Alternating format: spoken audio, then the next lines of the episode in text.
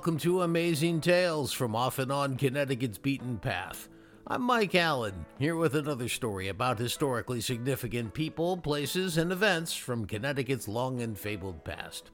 Today on Amazing Tales, during the Great Revolutionary War, where the United States of America won its independence from Great Britain, a turning point of sorts occurred in 1777 when the British invaded and burned the city of Danbury, Connecticut. The story of how this helped turn the war is not so well understood. There's a fair number of details, so we're going to do this in two parts.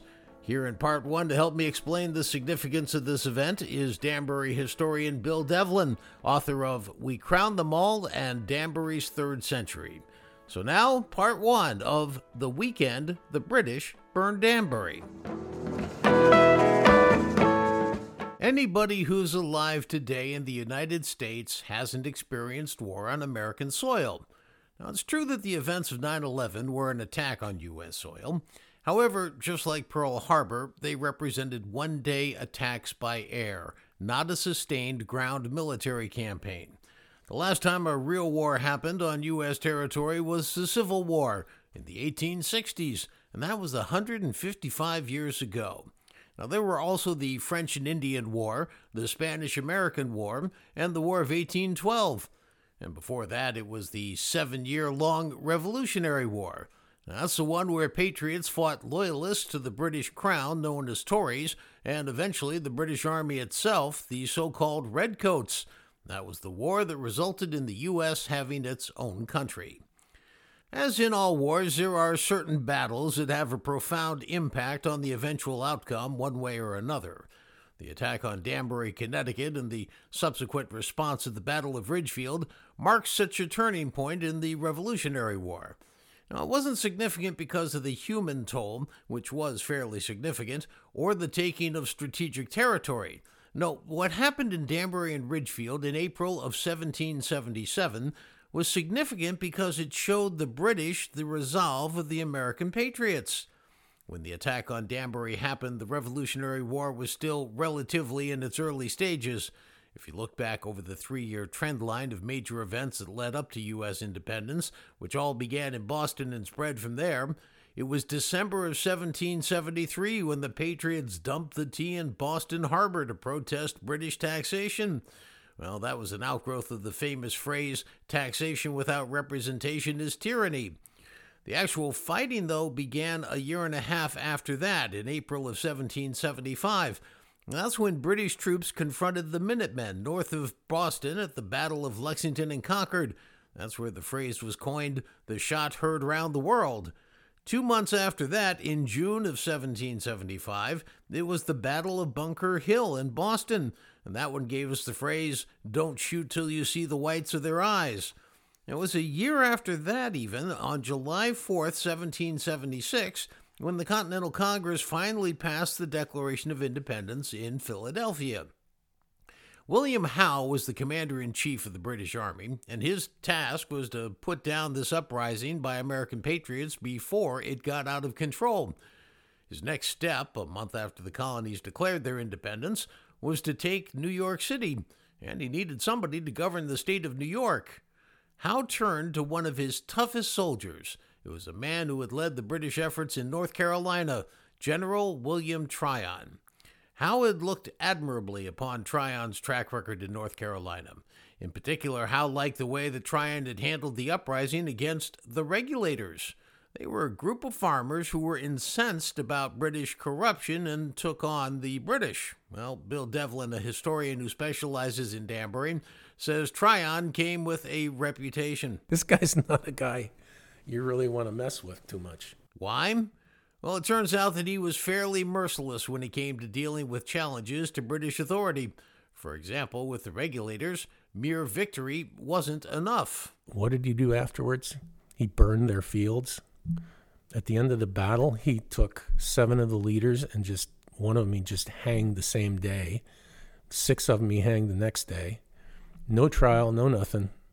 So this was the kind of guy, and then he built himself a palace. Tryon's palace still stands in North Carolina. Before Tryon could even start his duties, The British needed to deal with General George Washington, whose troops were in New York City. In August of 1776, just a month after the Declaration of Independence was read aloud in the 13 colonies, the British conducted a massive invasion and took New York City for their own.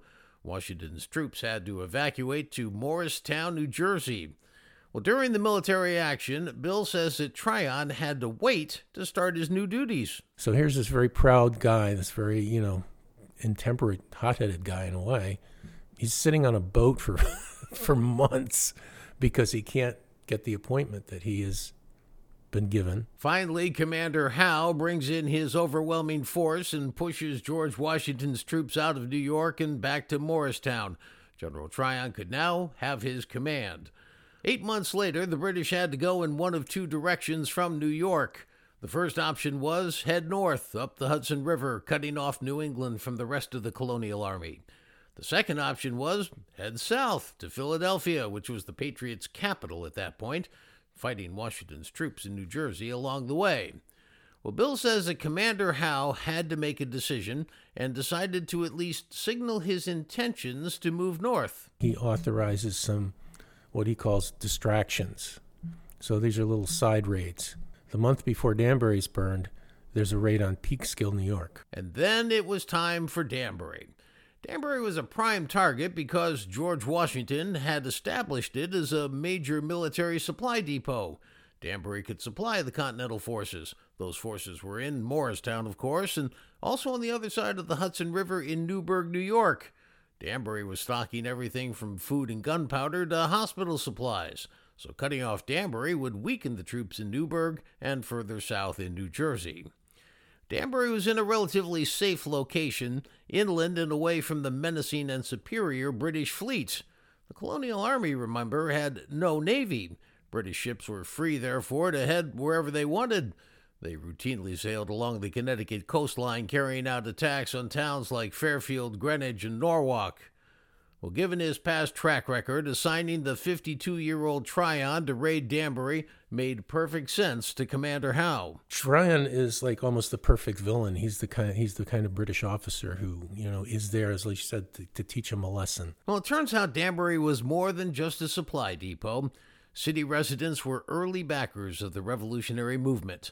In fact, Bill says a large portion of them went far beyond the call for independence. One group passed a resolution um, actually condemning slavery uh, and, and, you know, saying how hypocritical it was for Americans to be talking, criticizing the British for impinging on their freedoms when they were holding slaves. And Bill notes that it wasn't necessarily so easy to tell who was with the British, the Tories, and who was with the Patriots, the Whigs, at least not on the surface, because most everybody was British. You're looking at people who are organizing militia companies and, and issuing declarations of independence and stuff, you're just looking at a bunch of people committing treason to some folks. And then other folks are thinking, well, you know, there's reasons why we're doing this.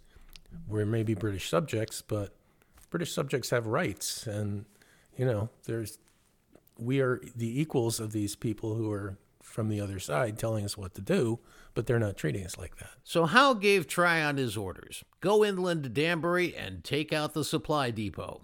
Howe gave him 2,000 soldiers and a dozen ships to carry out this task. They set sail on Thursday night, April 24th, 1777, from New York City and made their way up Long Island Sound. Early the next morning, Friday, April 25th, the fleet passed an observation point in Norwalk.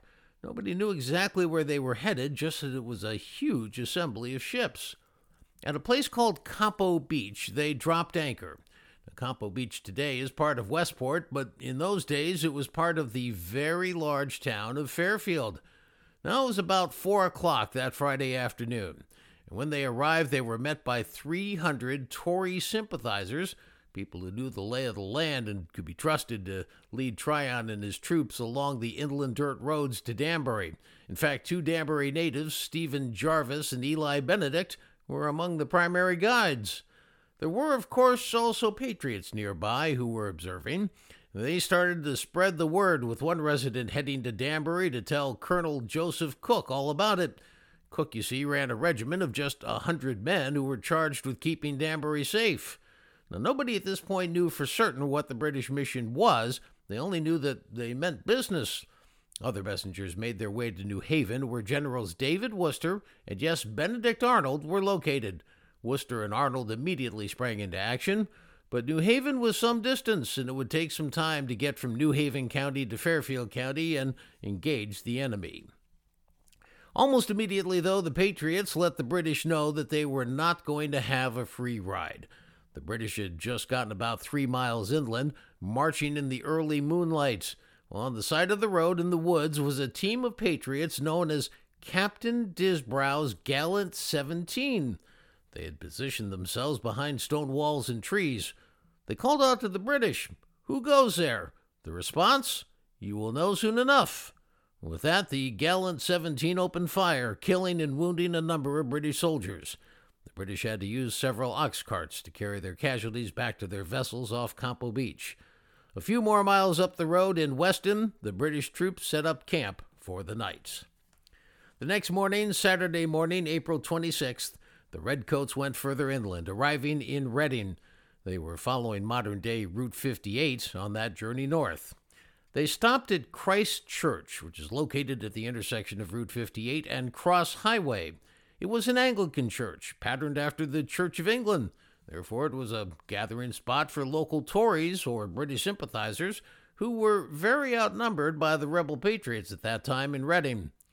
Well, Tryon's reputation had preceded him, because not only was he known for his ruthless handling of the regulators' uprising, but he was known to have no mercy for women and children, children being those who would soon enough grow into rebels. Well, as word spread about the pending British attack, many mothers in Redding escaped with their children to a section of town that just coincidentally happened to share the same name as a future iconic site during the Revolutionary War, Valley Forge. One of the Tories from Redding, Ephraim de Forest, a shoemaker and a tanner, told Tryon who were the Tories in town and who were the Patriots. The British took their first three prisoners while in Redding. A lieutenant in the colonial army, Stephen Betts, whose house was near the church where they had stopped, was captured. So were James Rogers, another prominent patriot, and Jeremiah Sanford, a 10 year old boy. Well, the two adults, Betts and Rogers, would be released when the British returned to their ships at Campo Bay. However, young Jeremiah Sanford was placed on the prison ship to return to New York City. He died in transit. As the troops were resting in Redding, a horseman suddenly appeared on the horizon. Turns out he was a scout working on behalf of Colonel Cooke up in Danbury. The scout saw the huge mass of 2,000 redcoats, turned his horse, and started to ride away, but he was shot and wounded. In an uncharacteristic act of charity, Tryon didn't have the scout executed. Instead, he allowed doctors to tend to his wounds. In a tiny footnote to this story, one of the British troops actually deserted the Redcoats at this point in time. A man who came to be known locally as Uncle Barney Keeler found a local woman and stayed, married her, and moved into the Umpawaug Hill section of town. Well, by early Saturday afternoon, the British were in Bethel at Hoyt's Hill, and again a horseman appeared on the horizon. His name was Luther Holcomb. Now, Luther held either a hat or a sword in the air, and he turned his head and started yelling to those behind him, Halt the whole universe! Break off my kingdoms! The British were momentarily concerned that a huge force awaited them on the other side of the hill. Well, it turns out that Luther was bluffing. Seeing the large British contingent, he turned and galloped away back to Colonel Cooke and the 100 man regiment in Danbury. Well, that regiment was clearing out as many supplies as possible in advance of the British force. There was simply too much to move in a short period of time, though. In fact, many of the townspeople were packing up and leaving for safer locations. By then, Saturday afternoon, Generals Wooster and Arnold had made their way from New Haven to Redding. There they met up with General Gold Silliman, a Fairfield resident who was in charge of the colonial forces in lower Fairfield County. Silliman had managed to gather 500 soldiers, but many of them were older men and younger teenagers. However, they had reached Redding by Saturday morning. Now, while Wooster, Arnold, and Silliman were meeting up in Redding, Tryon and his troops were marching from Bethel into Danbury along modern day Route 53. In those days, Danbury was a town, not really a city. The bulk of the population was located along a roughly two mile stretch of Route 53 between South Street and White Streets. Bill Devlin says that the people of Danbury had gotten the word about the advancing troops. In one case, a family escaped to New Milford by wagon with their daughter. This little kid who was um, a little girl who was shipped out of town in a in a little trunk, and the museum has the trunk. And he says community leaders were taking precautions with their possessions. The leading merchant of the town, time was John McLean, who supposedly buried a lot of his stuff in a well, his you know silver and valuables. At around two o'clock Saturday afternoon, the British arrived in Danbury.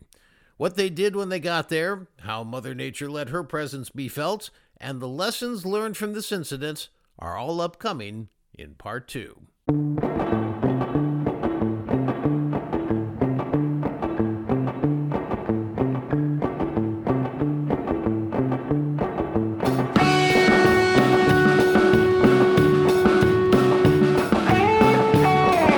That's it for this episode of Amazing Tales from Off and On Connecticut's Beaten Path. I want to thank my guest for this episode, Danbury historian Bill Devlin, author of We Crowned Them All and Danbury's Third Century. Please follow me at my main podcast website, amazingtalesct.podbean.com. Also, in between episodes, please check out my pages on Facebook at Amazing Tales CT, and you can see some of the photos that supplement my podcasts. Plus, I'd love to hear from you, and you can always send me an idea of a story you'd like me to look into. If you liked what you heard, spread the word with your family and friends. See you next time here on Amazing Tales from Off and On Connecticut's Beaten Path. I'm Mike Allen. Be safe and stay healthy. Amazing Tales from Off and On Connecticut's Beaten Path is a production of True North Associates, LLC.